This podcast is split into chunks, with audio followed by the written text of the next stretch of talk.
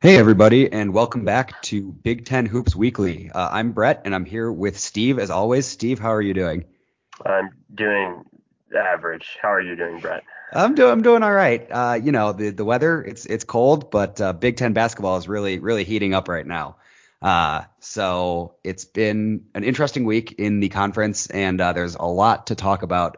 So I think we should dive right in, and no better place to start than earlier today on Sunday uh, with a you know a, a, very highly anticipated matchup uh, at Mackey Arena, Purdue Ohio State, um, and Purdue um, jumped out to a, a, you know a decent lead um, and was kind of in control for a decent amount. They were up by as much as 20. Ohio State stormed all the way back before Jaden Ivey got the game winner on a three. Um, so when you're thinking about this game, what what is your main like takeaway on each side? I mean, I, I was kind of thinking about this as as we were getting ready to do this, and frankly, I I actually don't know that I learned anything new about either of these teams um, after this game today. I mean, th- th- think about what happened, right? So, at a high level, this is the second time that Purdue has blown a huge lead in a game against another Big Ten contender. So I think whether you know if you want to talk about X's and O's, that's fine with them, but that's a huge concern, I think, um, as far as their ability to close out games. Um, however, on the other hand, um, you know, their best player um, hit a big shot in a big, big moment, which is, um, you know, a lot of teams would kill for a guy like Jaden Ivey that can hit shots like that. Um, you need those types of players that you can win with when you're thinking about making a deep tournament run. and I think in previous runs that Purdue has attempted to make, they were really lacking like a game changing player like that. Um, and so we all knew that this was further proof of it, but I don't know that we learned anything new. Um, and then on the other hand, with Ohio State, I mean, th- their biggest issue is just consistency, right? Like they play down to the level of competition, but they also kind of rise to the level of competition. And, you know, uh, you got them rising to the level of the comp- competition in the second half in a tough environment. And you had EJ Liddell, one of their biggest players, of also make a big shot in that game, but, but he's been no stranger to that too. Um, I mean, other than that, when you kind of look at the stats, there's not, I think, that much that you'll pick out from this game that will, I, I think, surprise you. I mean, maybe Jamari Wheeler maybe could have played a little bit better. Um, and you know, Trevion Williams has been been struggling. Stefanovic wasn't as hot as he kind of was, but like I at the end of the day, like we're we're at this point in the season with these teams, like Purdue just found a way to win, and you know this could be the difference in them. You know, even getting a buy in the first round of the tournament. Um, uh, uh, I'm sorry, getting that double buy in the Big Ten tournament. Um, and, and it's really just razor thin margins. Yeah, absolutely. I mean, I, we're going to see, especially as you know the the season kind of winds down, and we're looking at the race for these top four seeds. Uh, a win like this will definitely help help Purdue. Um, I think there's still a lot of very valid questions about their perimeter defense. Um, you know, giving up almost 1.2 points per possession is is not good. Although Ohio State obviously is talented.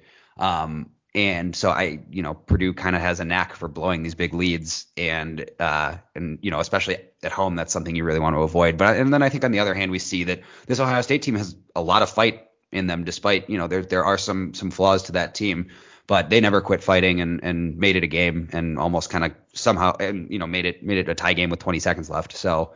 Uh, kudos to them for doing that. Obviously, you know you don't like to say that there are any, are any moral victories, but it was good to see them fight back. Um, so this win for Purdue, three point win at home, capped off a two win week for them after they went on the road and and took control early at Iowa. Um, so you know after after a couple surprising losses, um, Purdue's not in horrible shape. They sit a game out of first right now, um, but still in fourth place and owning currently one of those precious double buys.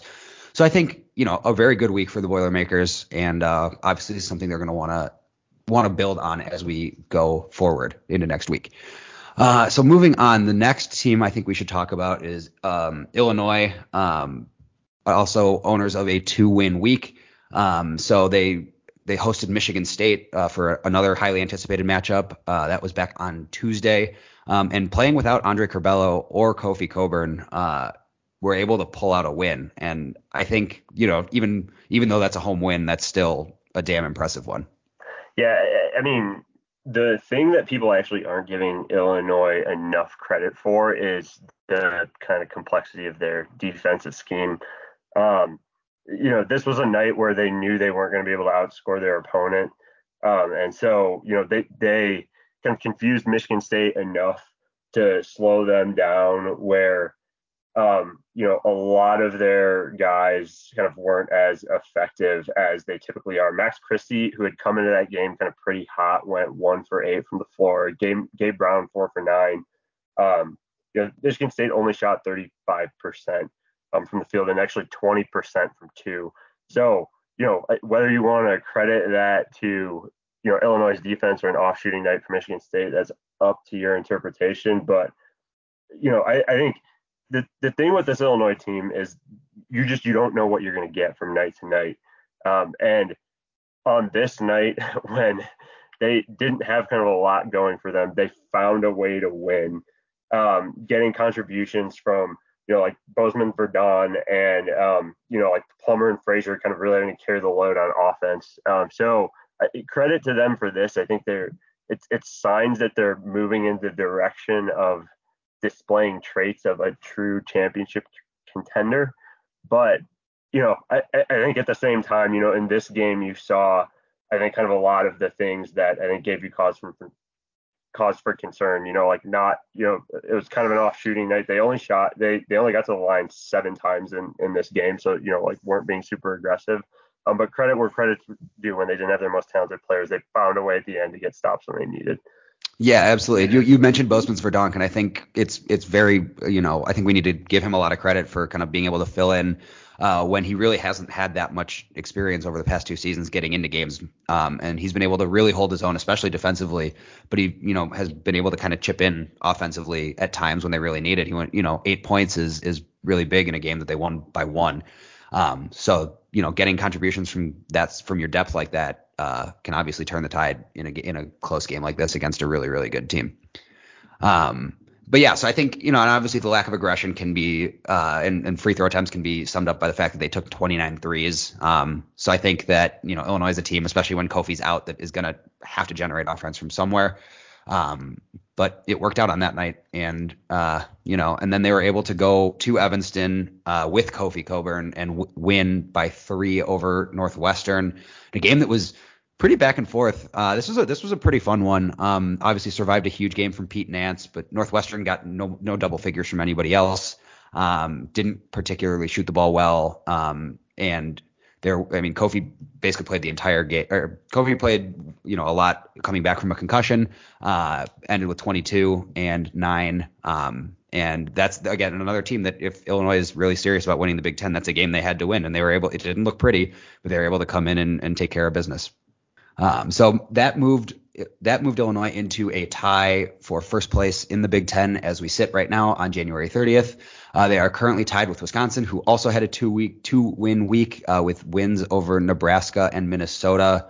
Um, it's you know I, I, the, the game against Nebraska wasn't quite as close as the eight point final margin will indicate, um, but there's this team has a very very bad habit of playing very close games against teams that they really shouldn't. They further exacerbated by a six point win against Minnesota, um, and you know it's going to come back and bite them at some point. But the fact that they, they can give the ball to, like you said with Jaden Ivey, a guy like Johnny Davis, and have him manufacture buckets at the end of the game is huge. Um, so that's you know I think that's that's good for Wisconsin, but also a little troubling. And just kind of one thing on Johnny Davis, I agree with you with everything you said about Wisconsin. I w- I wouldn't take too much away from the, this week in particular, um, as far as you know, we we know already what we know, what we have in terms of Wisconsin. But you know, Johnny Davis had kind of a quieter offensive week, I would say, relative to kind of how he's been performing. Uh, but what stood out in this Minnesota game was the, the 15 rebounds that he had along with his 16 points. And, you know, not to say like he shot seven to 14, you know, so it's not that like that's a most guys will take that on most nights. But, you know, on a night when he, he didn't really like have it going in the way that we're used to, kind of being able to contribute in other ways, you know, I think just shows that he's you know he can do things when he's not you know firing offensively to help his team win. He did that um, on Sunday. Yeah, absolutely. And and you know with with Tyler Wahl still hobbled a little bit. Uh, when you at least when you, from what you can tell watching the game, it uh, it was good to see the rest of the supporting cast step up a little bit. Um, other teams that had good weeks. So Indiana, obviously, uh, last time out, last time we talked about them, they had just gotten thrashed by Michigan at home, and they're able to bounce back with two games that they should have won, but were able to win in some in relatively convincing fashion. Uh, a, a, win at home against Penn State and a win on the road uh, by 13 at Maryland.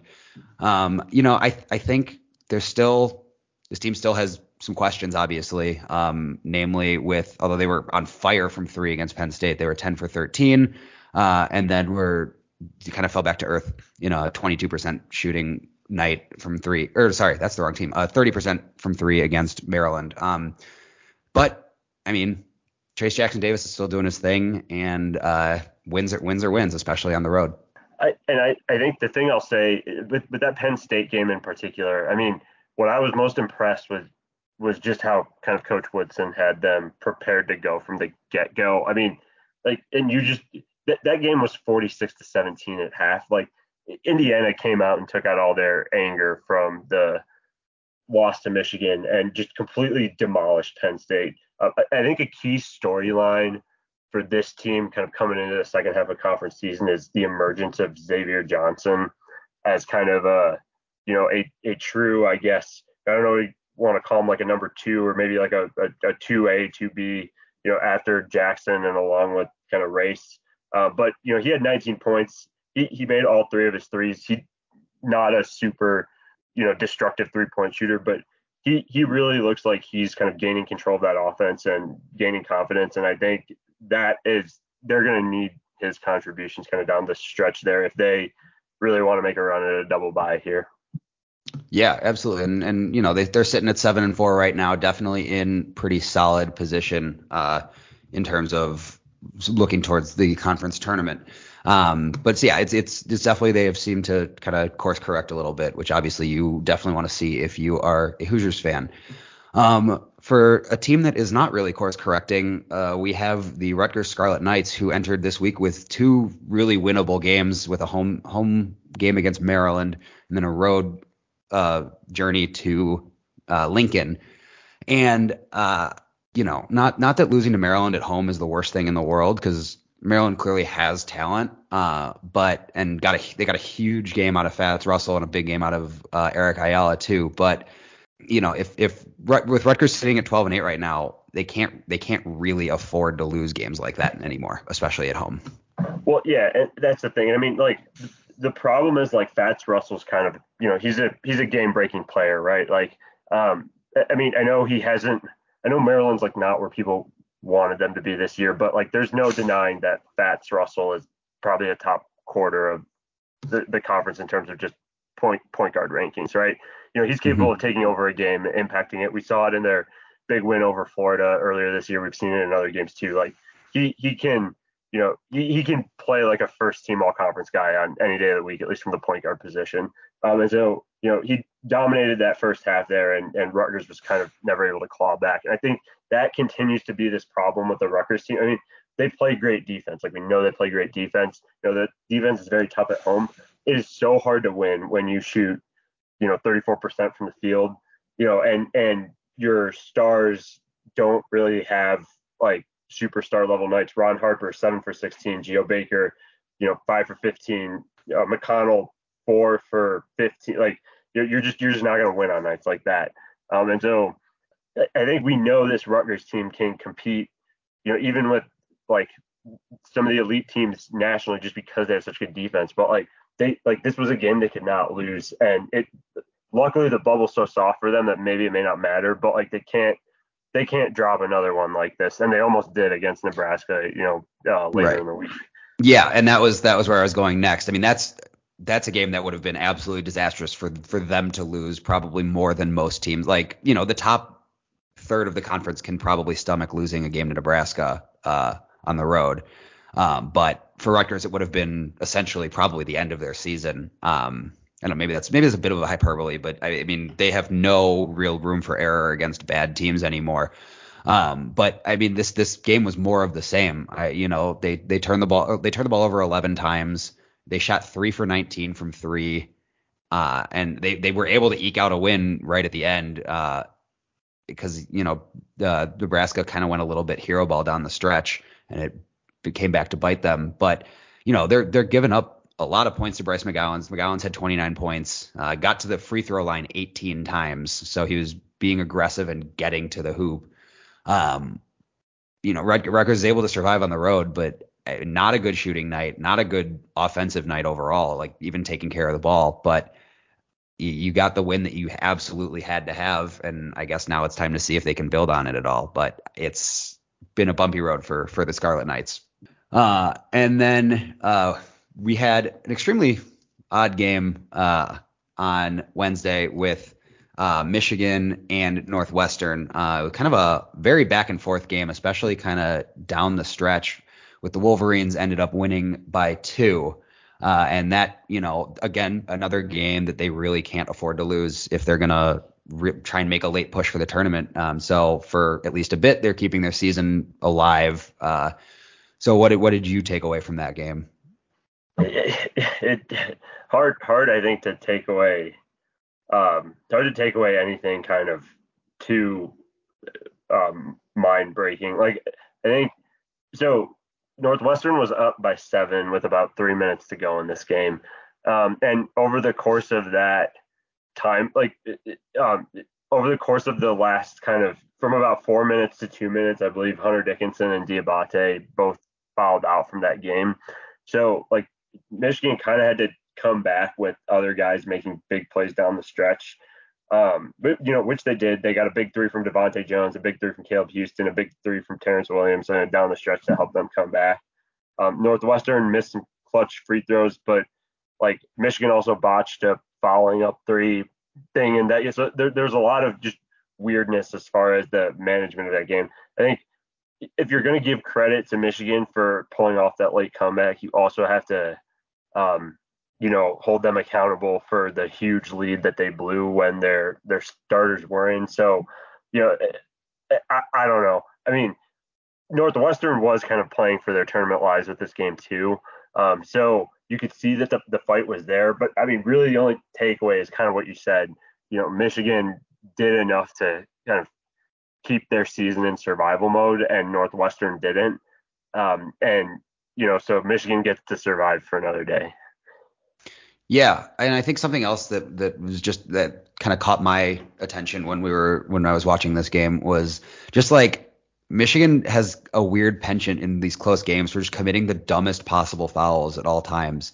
And, and maybe that's a little bit of an exaggeration, but I, the amount of times that they'll foul on like a defensive rebound or whatever, just as a kind of a, a frustration foul for missing a shot, is something that teams are obviously are going to probably start taking notice of, and especially as as things kind of move towards a do or die point, it's going to be interesting to see if their best guys can stay on the floor. So, with that in mind, I think we should start talking about the week ahead. Um, got some got some really interesting games um, coming this week, and I think we should start with Monday. So that's Iowa Penn State. And what do you like there, Steve? Yeah, so this is I was about to embark on a three game and six day stretch, which like teams go through that, you know, all the time. But this is, you know, they've, they've got three. We're gonna talk about them three times over the course of the week here. I mean, I think we're past the point where like Penn State's sneaking up on people, but like a state college, you know, game on a Monday night where there's maybe going to be 27 people there um, That's being generous. Strikes me as a, a huge trap game. Oh yeah. Um, but like, look, I think um, Iowa plays the exact style that Penn State probably has no interest in wanting to see. So I, I like Iowa big in this game. Next, so Tuesday we actually have three games. So Michigan State goes to Maryland. Um, Rutgers goes to Northwestern. A lot of uh, yeah, Brett, I think we, we hit on some of the things you might see in that game there. And then Nebraska goes to Michigan. Yeah. Um, so Michigan, Michigan State, Maryland, obviously for the Spartans to to keep pace in the Big Ten title race. Uh, this is a game they'll have to have to win. Um, I was coming off a really really well played game on their part against Michigan. I think Maryland is interestingly suited to kind of try and stop the Spartans' transition attack. Like I think they've got the athletes to keep up with them.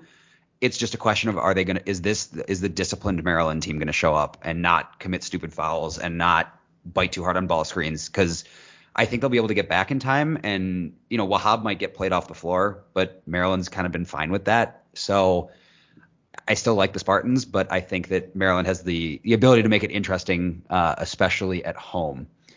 Rutgers Northwestern, I think we'll get a couple houses built from all the bricks that are going to be going up. Uh, but uh, I, I, you know, it's two teams that take defense extremely seriously, uh, that have had issues spacing the floor on offense.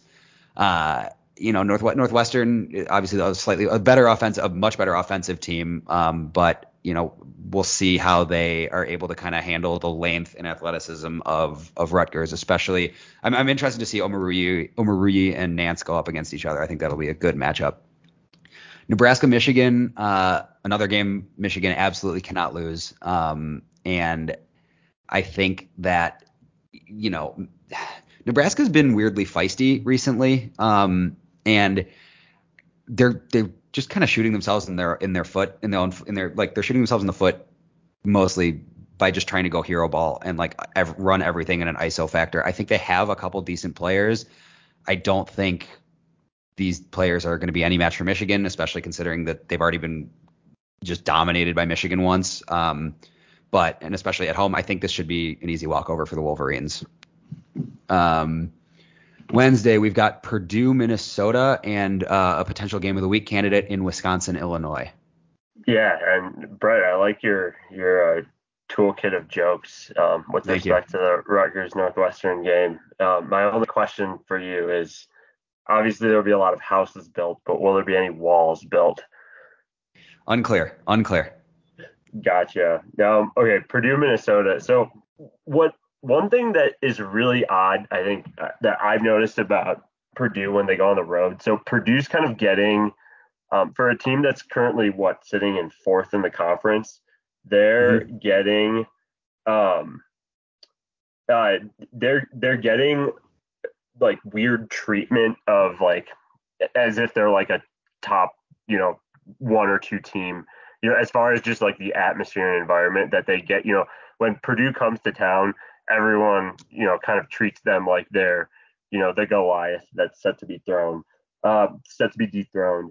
Like, and Minnesota is definitely gonna, you know, their their fans are gonna come ready for this game. I the only reason why I don't think it ends up as a close game is because I think Purdue has the size to overwhelm Minnesota. Um, now, the perimeter defensive issues that we talked about with Purdue a lot, I think could come into play here.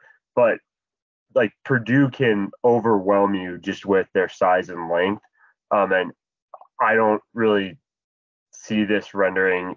Um, I don't really see this as a close game, kind of any way you slice it, um, just because of that factor alone. Now, maybe if Ivey can't like go at 100%, I know that's been a lingering issue. Like maybe they lose their playmaker, um, but I, I, I kind of like Purdue in this one fairly easily. Wisconsin, Illinois.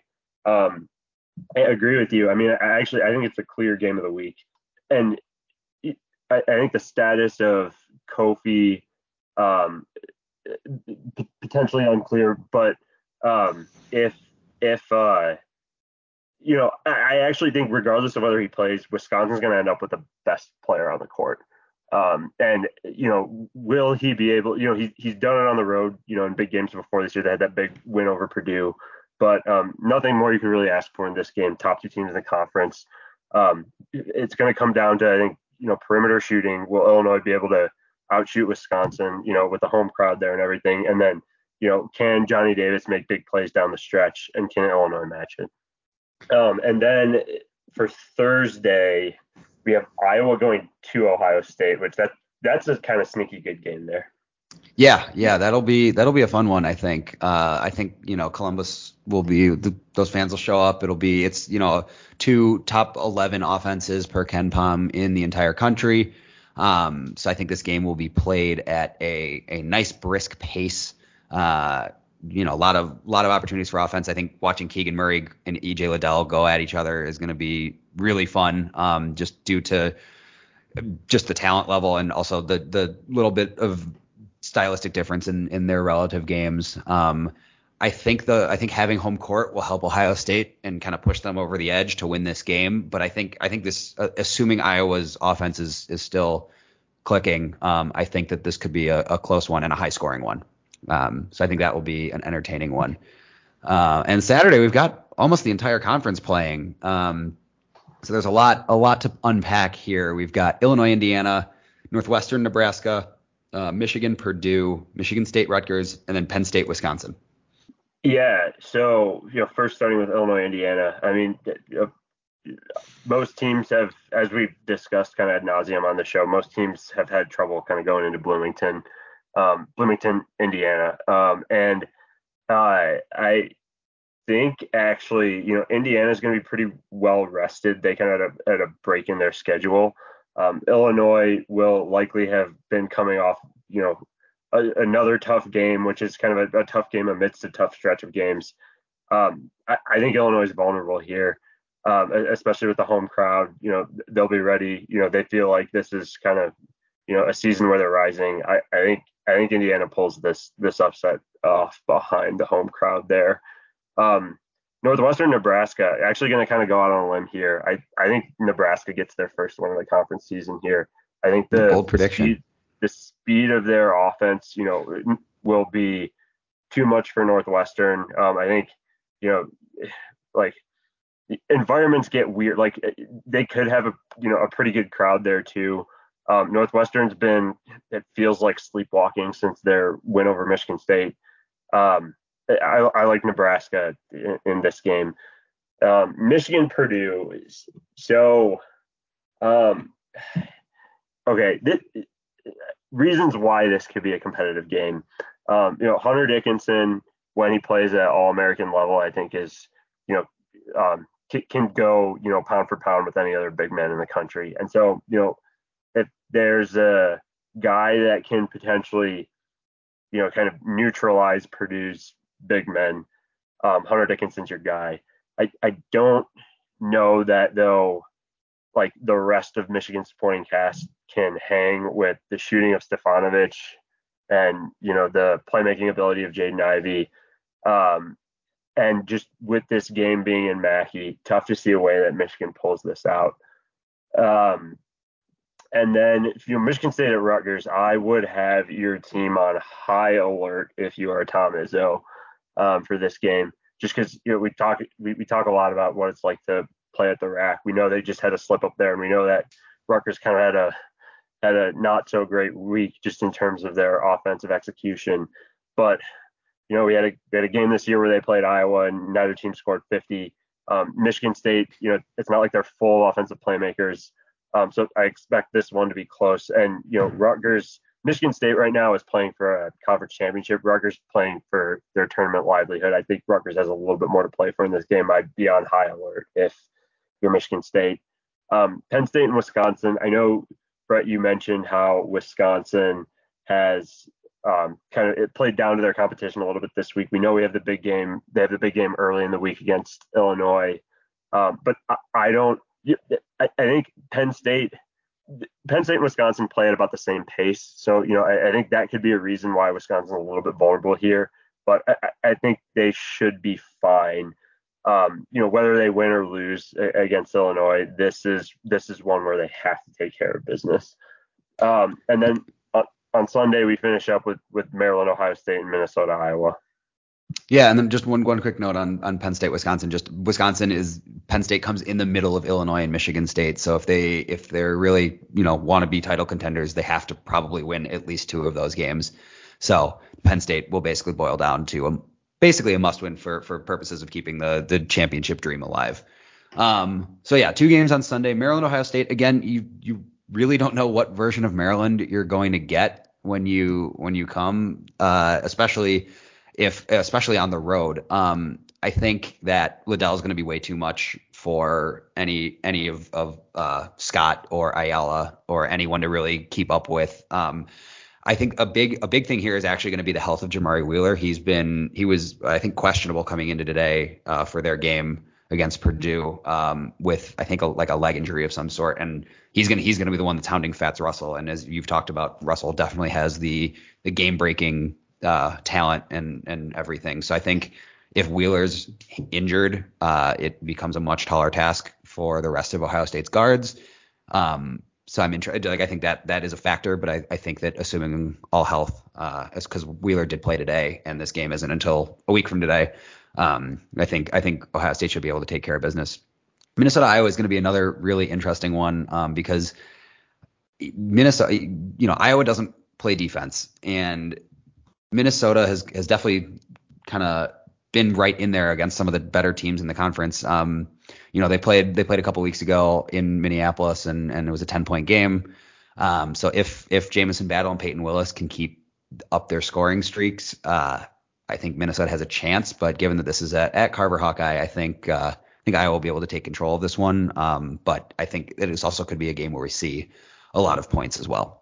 And that'll do it for us this week. Uh, thanks for tuning in, and we will see you guys next week.